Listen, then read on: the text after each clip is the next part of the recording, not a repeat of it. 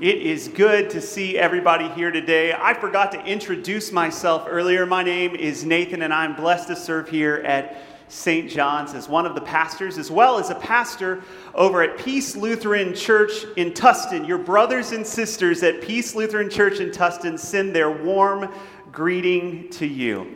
I'm thankful to be here with you today. I thought it would be a good way to start our time together today by talking about a story a story that is told about the Wright brothers. Now, my wife is a huge Wright brothers fan, hailing from the great state of Ohio. And uh, so she even went to Wright State University. It's said that during 19, the December of 1903, after many attempts of getting their flying machine off the ground, they were successful. So they sent a telegraph to their sister Katharine, and it said this We have actually flown 120 feet. We'll be home for Christmas. So, Katharine, full of excitement, she hurried off to the local editor of the local newspaper and showed him the message. He glanced at it and said, How nice. The boys will be home for Christmas. He totally missed the point. He missed the big news. People had flown. How many of us, how many of us today are so caught up in the tinsel and trees, the commercialization of Christmas, the buying of presents, the hectic pace of our lives, that if we're not careful, like that newspaper editor, we'll miss the point of Christmas itself. We'll miss out on experiencing a deep and abiding joy that comes from the big news that's revealed in God's word for us today. So, my prayer for us as we start today is simple Father, send your Holy Spirit to us today to show us how Christ's presence in our lives brings us joy. Joy like Mary, Elizabeth, and even the unborn John the Baptist. Rekindle our joy in the midst of the brokenness of this world, the hectic pace of this season, and the constant distractions. Amen. So, we're going to pick up our lesson today with Mary. Now, many of us know about Mary and I'm sorry to disappoint the many of you who love a ah, popular Christmas song that we sing these days, Mary, Did You Know? Anybody ever heard of this song before? As you'll discover today, the answer is yes. Mary did know. Sorry to ruin that for the rest of you. We're going to pick it up with Mary. What an incredible woman, young woman barely a teenager, likely somewhere between the ages of 13 and 16 years old. She was from a podunk town in the middle of nowhere, and she had just had her life significantly altered. She's engaged to this local carpenter named Joseph. She's probably excited and nervous about what the future held for the two of them, and just then, the angel Gabriel appeared to her and told her that she was favored by God, that she would conceive and, and give birth to a son. And not only that, but this would be no ordinary child, but the very Son of God, the long awaited Messiah whose kingdom would never end. So perplexed and bewildered, Mary asks, I think, I think the natural response to any of us how, how could this be? She may be young, but she knows how this sort of thing works. She's a virgin. And the angel, the angel Gabriel, answers her. This is what he says The Holy Spirit will come on you, and the power of the Most High will overshadow you. So the Holy One to be born will be called the Son of God. Even Elizabeth, your relative, is going to have a child in her old age. And she who was said to be unable to conceive is in her sixth month. For no word from God will ever fail. I am the Lord's servant, Mary answered. May your word to me be fulfilled. And then the angel left her. Put yourself in her shoes. Her life was headed one direction, and now everything is upended. What would Joseph say? What would the people in her village say or do?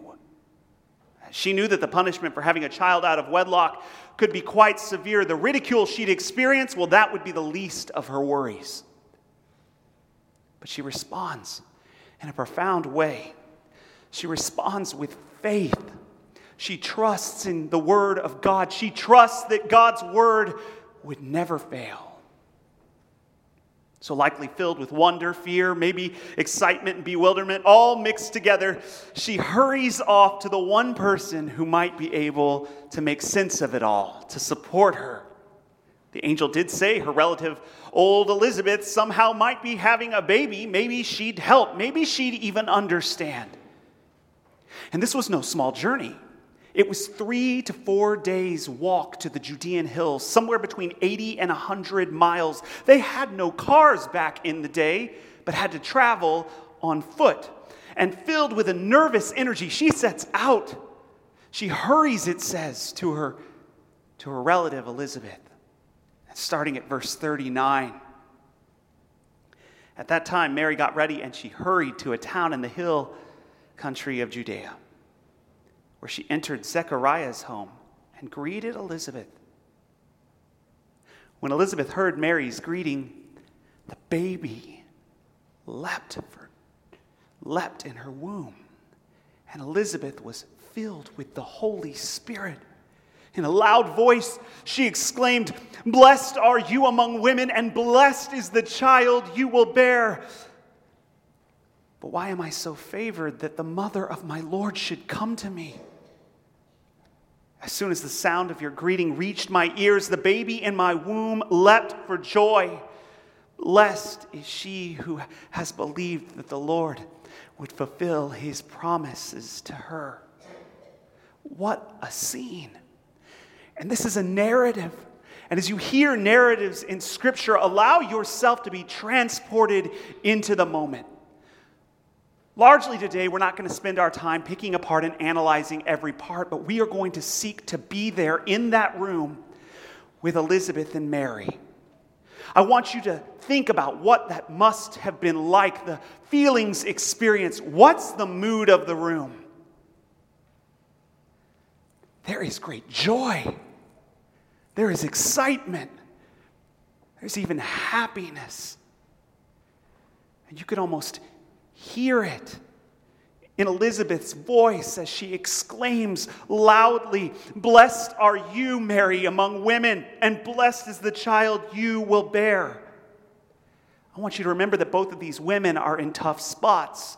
One, a no status girl from a no name town, pregnant out of wedlock, and the other, a barren woman longing for children but unable to conceive in a culture where being barren was worn as a symbol of shame. Both had received the unmerited grace of God.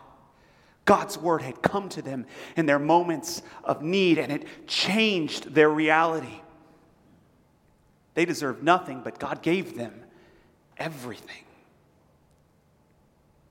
But what is the true source of this joy? Is it merely because they are both pregnant? Sure, that's exciting.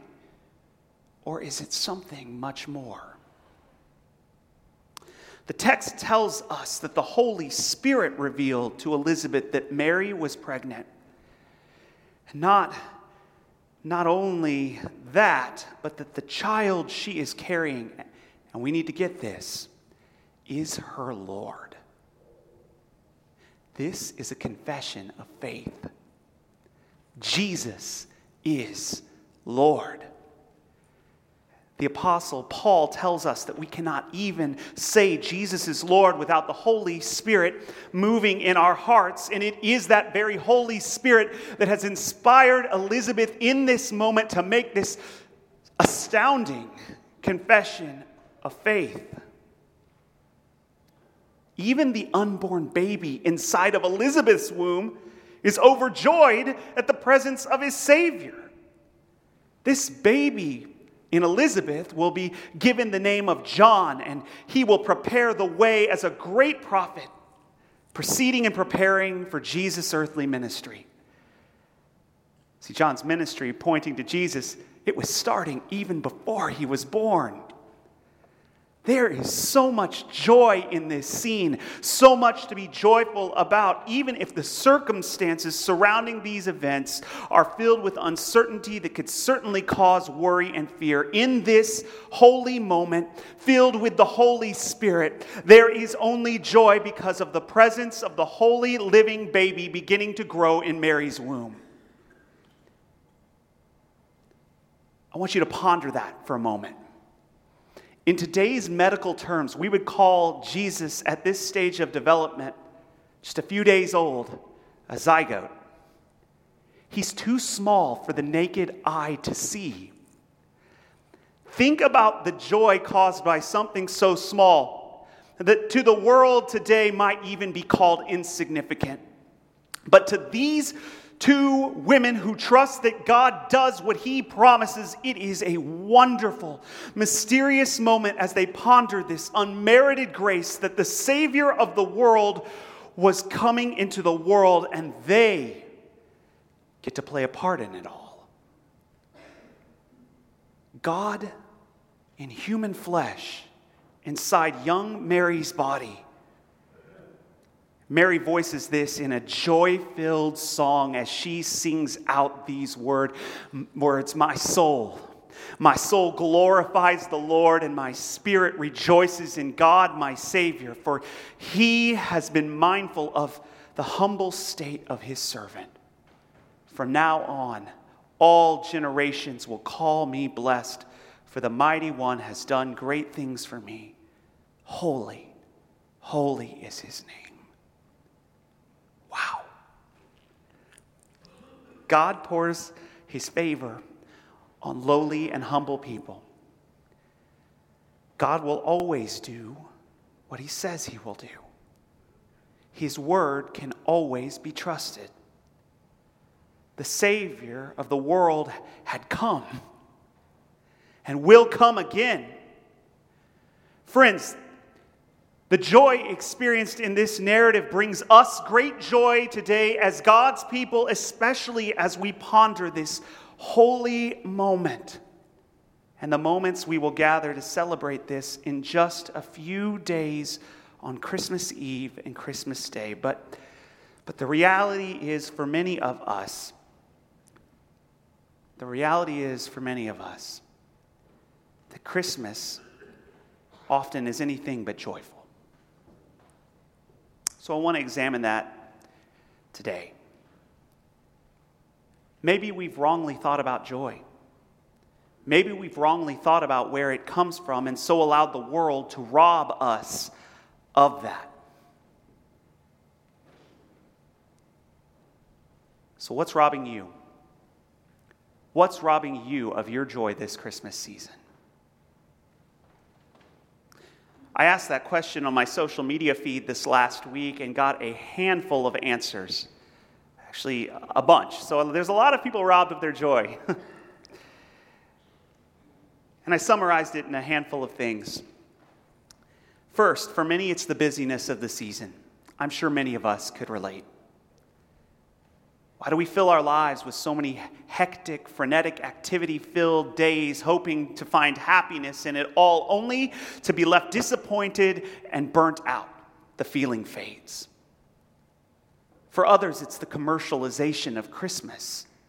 You know, where we willingly put ourselves into massive amounts of debt in an effort to buy happiness for ourselves and those around us. But no amount of money or stuff ever seems to do the trick. from a compassionate place. There are others today where the holidays present a particular hardship. And this is a tough one. Many of us during these times are forced to acknowledge the absence of a loved one at the family gathering. We feel grief. We hurt, feel that hurt and that pain all over again. I think all of us can acknowledge how this last season has taken its toll. Now, just even when we thought this pandemic was coming to an end, we've got another more contagious variant. Will this pain and suffering ever end? And maybe for you, it's an it's not external, it's an internal struggle with the pain of your past. You are burdened by the weight of your sin and your past mistakes and your shame. And somehow during the holidays, you have more time to reflect on all of your shortcomings and failures. Is it even possible for us to even think about joy as we prepare for Christmas in just a little under a week? Truth is this there's a difference between happiness and joy. Feelings of happiness can be fleeting, but joy, joy is anchored in Jesus and what he has done and will do for each and every one of us. That never changes. So joy never runs out. Let me tell you the truth. Joy comes not from the presence under your tree, but the presence of Jesus in your life. Amen? We believe that. Let me show you what I mean. There's a deep and abiding blessing and joy that the little baby in Mary's womb that day was indeed the God who created all things and had chosen to become one of us and to dwell among us. There's a joy at the manger as we join with the shepherds, with a mother and a father to worship and ponder this great mystery that God Himself had come to be with us. There's an unexpected joy as we look to his body hanging on the cross, where he, the one born in Bethlehem, stood in our place and put an end to our selfishness and pride, put an end to our guilt, put an end to our shame and into our past, our present, and future mistakes.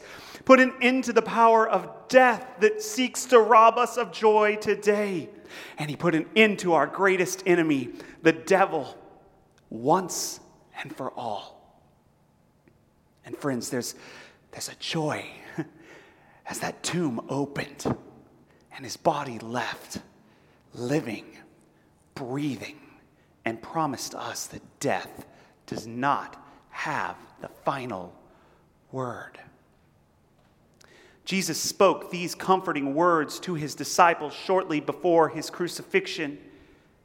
And speaking of life after the resurrection, words that define the reality of all disciples following the risen Jesus today. That's you and I.